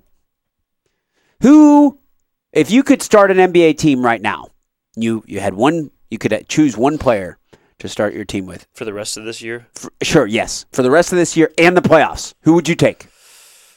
Kobe. Oh my god. There's that Avery rubbing off on you. I'd go Kawhi Leonard. Close second is LeBron James. But Kawhi? I'd go Kawhi. Close se- one B is LeBron James. I'd go Mm. Kawhi Leonard though. Okay. He's having probably the best year of his career right now. Yeah, he takes games off, but he took games off last year and they won the championship. I'm So- taking Giannis Antetokounmpo. Okay. I mean, I, I love gonna- Anthony Davis, he's going to be the MVP. but he's he's amazing. Giannis puts up Shaq numbers. I mean, that's why Yeah. he's dominant, but he hasn't shown that he can, you know, hit a big shot late to win a game, win a playoff series. He still has to climb that hurdle. On Friday, the Lakers beat the Bucks 113 to 103 in that game. Giannis had 32 points, 11 rebounds, 6 assists. LeBron James had 37 points, 8 rebounds, 8 assists. What was Davis? Did he? Did Davis had 30 points, 9 rebounds, no assists, but he did have you got to look at the entire box score for Davis. He only had for blocks and stuff? Yeah, he only had 2 blocks. Only 2. I mean, you only have two guys scoring thirty on the same team, right? Yeah. I mean, come on, that's pretty amazing. The presence of Davis adds to that team so much because it doesn't have to be LeBron. Davis can guard anyone in the NBA, oh yeah, right? Absolutely. He can guard Giannis. I mean, I'm not saying he'll shut everyone down every time, but he could guard a point guard. He could do this. He could do that. Imagine the defensive flexibility you have Absolutely. when you have Davis on your team, right? I don't see The how- different schematic zones and, and switching or, or whatever is going on. Yeah. He should be in the top every time when you look at uh, defensive player of the year. Um, but uh, It doesn't always show up in the stat sheet. Giannis is doubtful today at the Suns Oh, due to knee- knee, knee soreness. Yeah, that looked bad. Do you stand behind your pick with Giannis uh, see, I didn't know As that. being the MVP, as, as being your, your choice? I'd have to go with Anthony Davis now that I've seen that. over Kawhi or LeBron, I honestly think those are your only I don't, you know what? I don't really like Kawhi. I mean, Okay. I don't care what numbers. There's something about it. The awkward interviews. No, he's there. He's not as interesting a player to me, no matter what his numbers. I've I've never really been a big Kawhi Leonard fan. Um, but it's just a personal thing. It, it's not. If you take that out of the mix, of course he's up there. But uh, Tr- what do you think about Trae Young, man? I mean, Yeah, they're just on a. He's is- the team's too bad. You know, at some point, I know it's only what is it Trae Young's second year. It's kind of like Devin Booker. I mean, your stats aren't incredible. At some point, you're gonna have to win. Oh yeah. Well, At some point, you're gonna have to do more. But whenever you get whenever you get uh, drafted that high, you're going to go to a crappy team. Yeah, most of the time. Yep. So that's not really an indication of his game. I mean, I'm not asking about the Hawks. I'm asking about Yeah. you know young. He I personally think stats are just inflated. I don't. I don't know. because they're so bad. Well, assist numbers are, are up. I think they they pass out more assists when you're at home. I think the scorekeepers give you more assists than they used to. I think guards get more rebounds now because everybody goes small, right? A lot yeah, of your guards, a lot of your guards get crazy. If you look at top 20 rebounds in the NBA, there's a lot of I mean, there's Guards. there's a few big men at the top, and then it seems like all of your superstars are around eight, nine.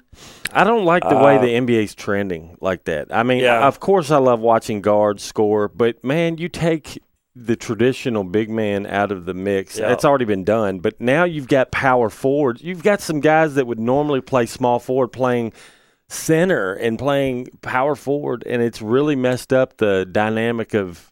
The Rockets don't even play with a big man anymore. I know what's their tallest guy, six six. Yeah, PJ Tucker, probably. right. So yeah, it's uh, it's really changing fast, I, and I know the numbers are down for the NBA when it comes to viewership, but come playoff time, if you have the Lakers playing the Clippers, it'll it'll be through the roof, in my opinion. LeBron, Kawhi, even the round one matchups are, are you know, if you have Pelicans, Lakers, people would be watching that. Oh, absolutely. Um, there's a lot of intriguing storylines in the NBA, but we got to go back to talking some college basketball. Go I know, ahead. I know that's not uh, uh, you, that's our bread and butter, and we've got the um, we haven't even talked about um, the brackets, potential Yeah, yeah. seating, and and things like that. Um, so I, I looked at the um, Joe Lunardi bracketology, and uh, before yesterday's game, they had Kentucky a four seed, and then by beating Florida, somehow he's got the Kentucky all the way to a two seed. Now I understand there was other teams that lost yesterday, which affects that, but um, you know they were, they were saying prior to yesterday that uh, there was no chance that Kentucky could ever get back to the two line again. Well, now he's got he's got Kentucky a two in the uh, East with Dayton as the number as the one seed. I, give me this bracket every day right here, man. You've got Dayton as the one, Kentucky the two, Villanova the three, and Maryland the four. I will take that every day of the week. Yeah. Um, and then let's see, they've got uh, Louisville is um, oh they've got Indiana playing the play-in game uh, against Stanford as the 11 seed, um, and then it looks like they have Louisville out uh, west as a four seed. Um, and let's see, Gonzaga is the one seed in the uh, west. San Diego State a two, Seton Hall three, and Louisville four. Give me that one as well. I mean that Ugh. Dayton is the tough one though. Uh, I think they are um, well, and Gonzaga they're they're pretty good as well. But it's it's all over the the board with these. Um, yeah, I've seen different uh, ones that have Kentucky down to a five seed, and then this one's got them a two seed. Who knows? I mean, uh, we'll find out Sunday. But um, some intriguing matchups. I want to. What teams would you not want to play if you're, you know, your team was in the tournament? Who's the team you want to avoid? It's Um, probably all based on matchups. I mean, would think, Kansas right? has got to be one team I would want to stay away from. They've got uh, Azubuike. Um, I would like to play in Duke's bracket because I think they're uh, paper tiger. Um, I, they're, I wouldn't want to play Gonzaga, honestly. I wouldn't either, and I wouldn't want to play Dayton. Um, I mean, that's crazy to think that, uh, but like uh, uh, Brian the Insider said earlier, Dayton is probably playing the best team ball out of every team out there right now. Uh, I agree with that, but um, uh, you know, Indiana, it looks like they're going to make the tournament. We don't have to worry about them sitting out as they did last year. Uh, I guess this will be um, Archie Miller's first uh, time making the tournament at Indiana. Yeah. which is huge for Yeah. the local local fans, and I think it's good for the local interest, right? absolutely. You once you make the, that's the beauty of this. You can poke holes in college basketball this year, sure. Lack of star power, lack of any big dom- dominant teams, but let's not forget everybody in the country in the country is engaged with those brackets every year. That doesn't go away. So who knows? but uh, I mean, what type of an opportunity is it for Archie to right the ship if they make some type of a run? You don't have to win it all. right, You make a run to the Elite Eight, and you're you're a legend. You're a champion. You know, you're, had- you're viewed as just a, a hero all of a sudden with a run like that. Even in the Sweet 16. Yeah. Imagine if Archie gets his team to the Sweet 16. you got to remember Indiana hung a banner for a Sweet 16 under Tom Crean. So you know that don't happen in this in Kentucky. Did you know they beat Kentucky with Christian Watford? They'll never let us. Did you know that, Chris? They they Last made, second shot. Did you hear about that? I believe I seen the popcorn boxes with it on it. I seen the, that was the- just yesterday, right? yeah. How long ago was that? I think that was uh, eight years ago. Eight years ago. and Hoosiers fans are not forgetting that, are they? That's you know they went undefeated under Bob Knight, but somehow beating Kentucky on a last second shot is the pinnacle of their success. What's Christian Watford doing now? Uh, he's working at uh, Popeyes. making we, popcorn boxes. we appreciate everyone tuning into the weekend sports buzz. We're going to head to a break. Once again, we appreciate the support from Louisville Combat Academy, 7908, Beulah Church Road, Louisville, Kentucky, 40228. Check them out. If you want to better your life through the benefits of a structured routine with physical activity and exercise, not only that, but the practical application of a martial art. Someone like Branden Bishop, uh, AJ Jenkins, the Fergusons. Uh, they've got a great team of coaches over there at Louisville Combat Academy. There are many cases of people who do not want to even get into the cage, but go in there. You want to work on your, your striking, you want to work on your, your, your wrestling and your jujitsu. That's the place to do it. Louisville Combat Academy. Be sure to stay tuned. Chris, Steve, Branden, and myself, we will be back with more of the Weekend Sports Buzz.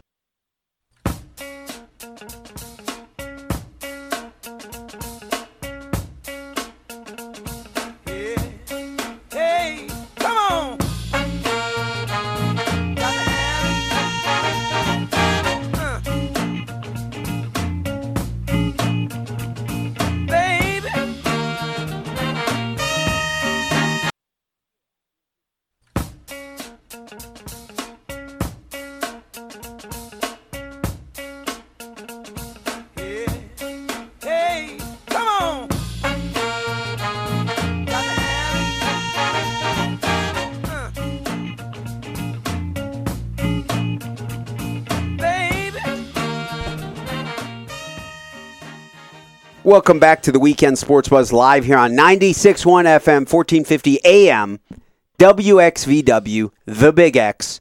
We appreciate everyone tuning in. We are an all sports show. We, we encompass all sports, everything in the world of sports. If there's a big boxing match or UFC card, we do cover that. Some may say the Weekend Sports Buzz is MMA centric. Would you guys agree with that? Steve? This show right here. Yeah.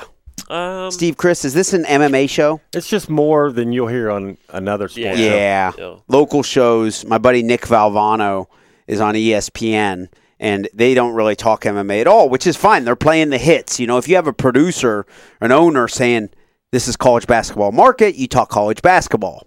Okay, here we have the creative flexibility, or whatever the word would be, to where we can cover fighting. Okay. And last night there was a big UFC card. Man, yeah, that was a great. uh, You missed out. Yeah. You really you know the out. cool thing though is by the end of today I'll have watched the Joanna fight Yeah, and I will have watched the although I don't even it doesn't sound like I even want to watch the Yoel Romero uh, Israel Adesanya. I don't think I want to watch that fight, do I? probably not. Yeah, it sounds boring. Yeah. It's difficult to watch a boring fight decision after the fact. But Israel Adesanya is maybe on the cusp of becoming a big time superstar. He's not near as good at trash talk as Conor McGregor, though.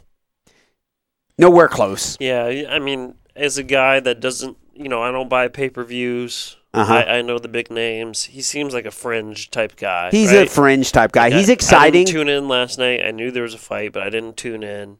It's, it really has to be a big deal. top tier. Yeah. And you know me, I'm I probably like fighting more than an average person. You but I- definitely but do. I'm still not going to tune in unless it's top tier. I would describe you as someone that helped to contribute to my love for fighting early on. We always watched the Floyd Mayweather boxing matches Yeah. in high school, Branden. I've been a boxing fan for a long time. And Steve, you and I, how many b- Floyd fights have we watched together? Early uh, Canelo fights or too. early Canelo fights before anyone really knew who Canelo was. We were on that. Okay, so yeah, you're you're a bigger fight fan than the average person, at least locally, certainly. Okay, but Israel Adesanya is his nickname is Style Bender, so he's kind of like Anderson Silva, and that may not do anything for anyone listening, but stylistically, he's got really exciting striking. Right, Branden? Yeah, for sure. Yeah, it's it's a little unorthodox, but that's what makes him so exciting to watch. Why was you say I, I missed out by not watching the fight, the card last night? What did I miss out on, Branden? Um, I'd say the women's championship fight last night between uh, Zhang Weili and Joanna Jedrzejczyk. I guess that's how you say it. I don't know. Joanna Jarczyk or something. Yo Jacek. Joanna, the, the Yeah. girl who talked so much trash to Rose. Do you remember this? no, Okay. Uh, Thug Rose. Does that ring a bell? Nope. Okay. Um, anyways, a demon. She plays like a villain.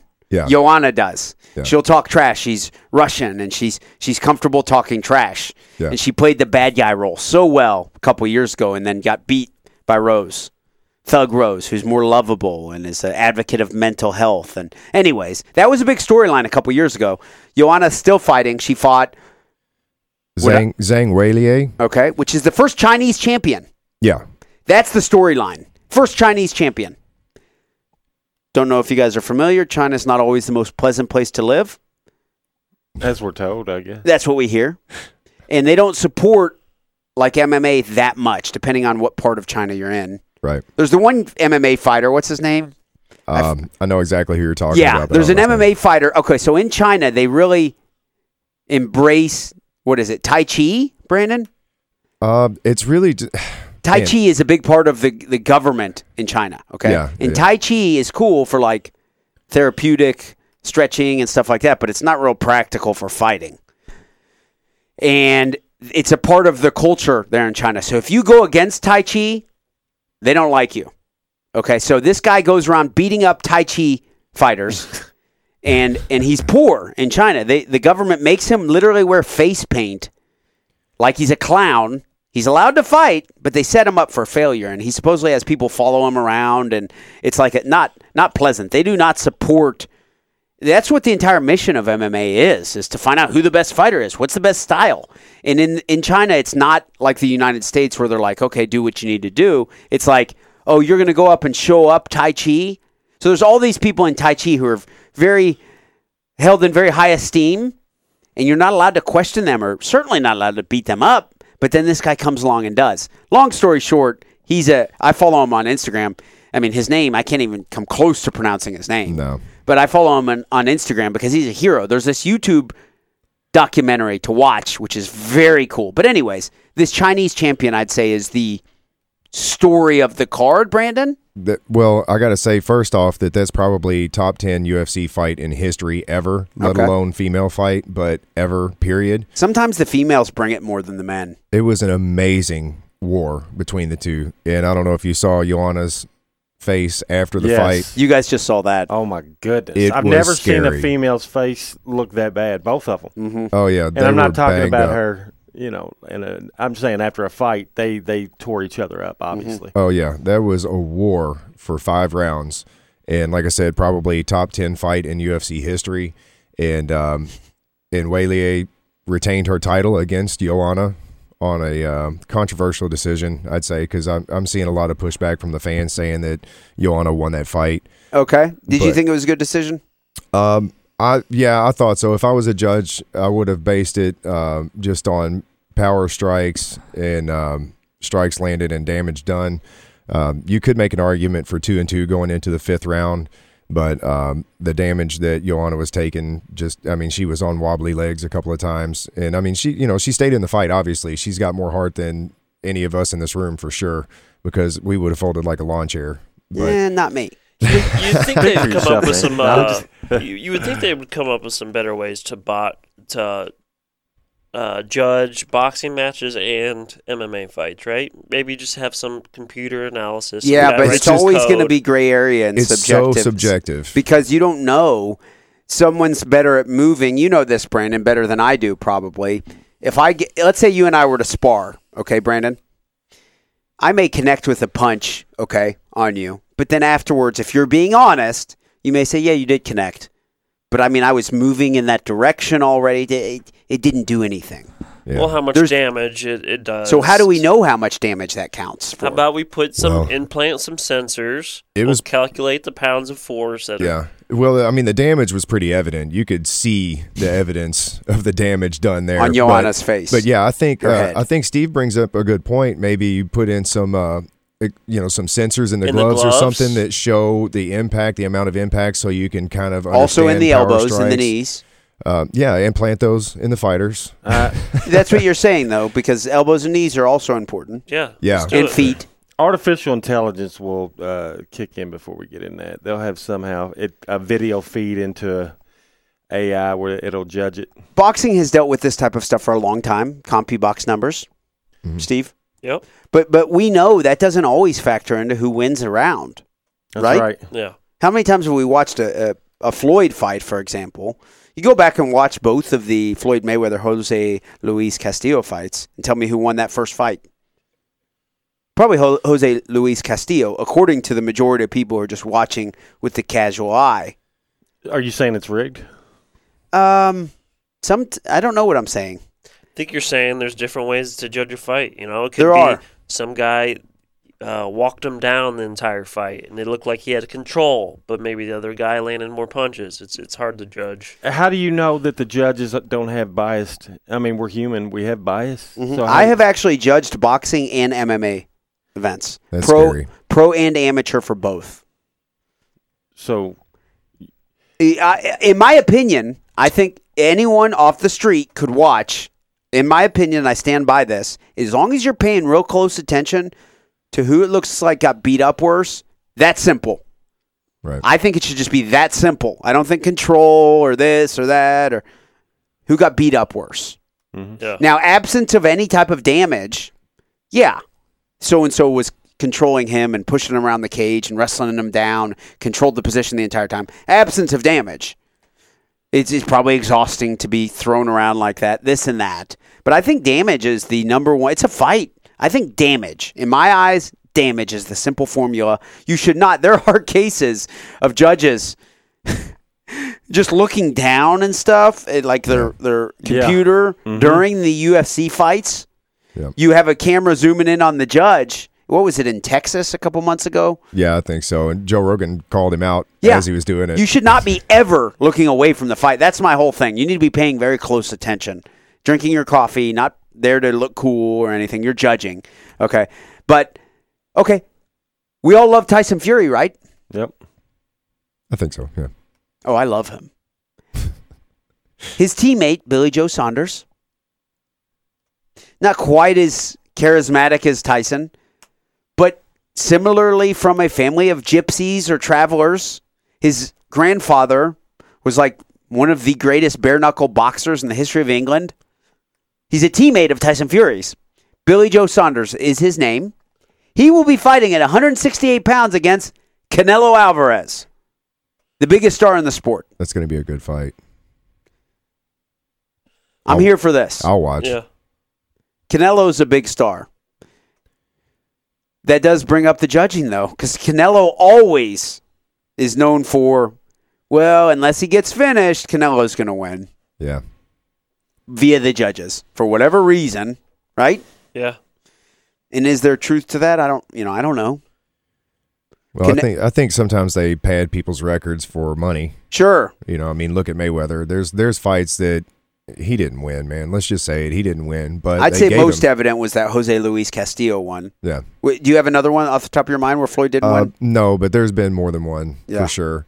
And uh, you know, I mean, when you got a guy that's got a record, le- a legitimate record of let's say 25 or 30 and zero, Yeah. uh, when it goes to a decision, you're, you're probably going to go ahead. I mean, as as the WBC is looking at it, and some of the bigger organizations, they're they're wanting to make money. Yeah. So it's going to look better if you have a boxer that's 50 and 0 Yeah.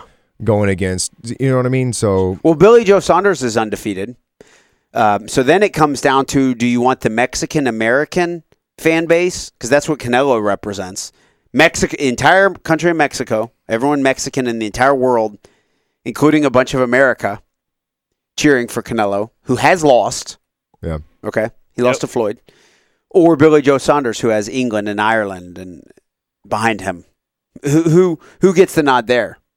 The undefeated guy in that case, or the cash cow, the golden boy, the modern incarnation, I guess you would say, of Oscar De La Hoya, who's Canelo Alvarez, who's more lucrative to get the W. I, I think Canelo is hotter right now. Yeah, I, I, I think too. I think so too. But people who really know box, so according to Vegas, Canelo will be the favorite.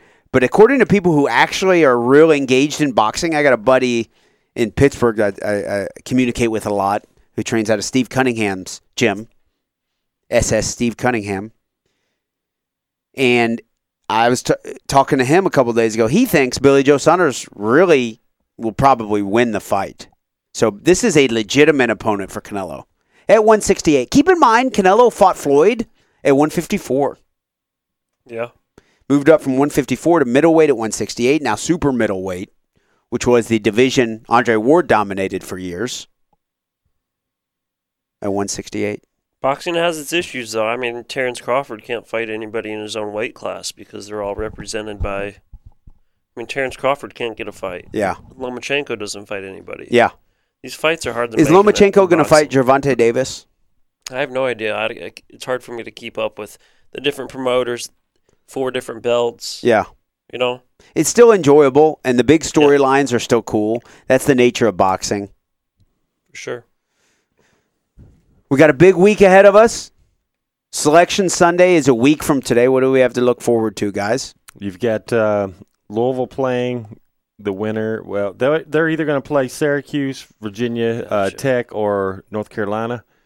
Kentucky plays the winner of Alabama and Tennessee. I hope we play Tennessee again so Marcus can call in and I can throw a little bit of heat back at him. Uh, and I'm not sure exactly who Indiana plays, but um, you know, we've uh, if they win these games, obviously you can. There's a lot of basketball to watch this week, leading up to the selection show with uh, tournaments going on. So uh, that's what I'm interested in, and I'm hoping Kentucky does get this bracket that Joe Lunardi put out because it looks very easy to me. But you know, the parity is so great this year. There's I don't know if you can say anything's easy. We have the Clippers against the Lakers today, which is an exciting game. Yeah. if you like the NBA. I want to thank everyone for tuning in to the Weekend Sports Buzz. If you are on Facebook, I encourage you to join the Weekend Sports Buzz Facebook group. Shout out to Branden Bishop for creating that. I want to thank Chris Embry, Steve Driver, and of course Branden Bishop for coming in this morning. Also, again, shout out to Matt McCarthy, Dugan Ryan, Doug Wolverton, everyone who has contributed to the continued success of the weekend sports buzz. Also, Louisville Combat Academy, 7908 Beulah Church Road, Louisville, Kentucky, 40228. Right next to Able Automotive, who's Tim Gar. Tim Gar. It's his in laws who own that. Thank you very much. We will be back next Sunday with more of the weekend sports buzz.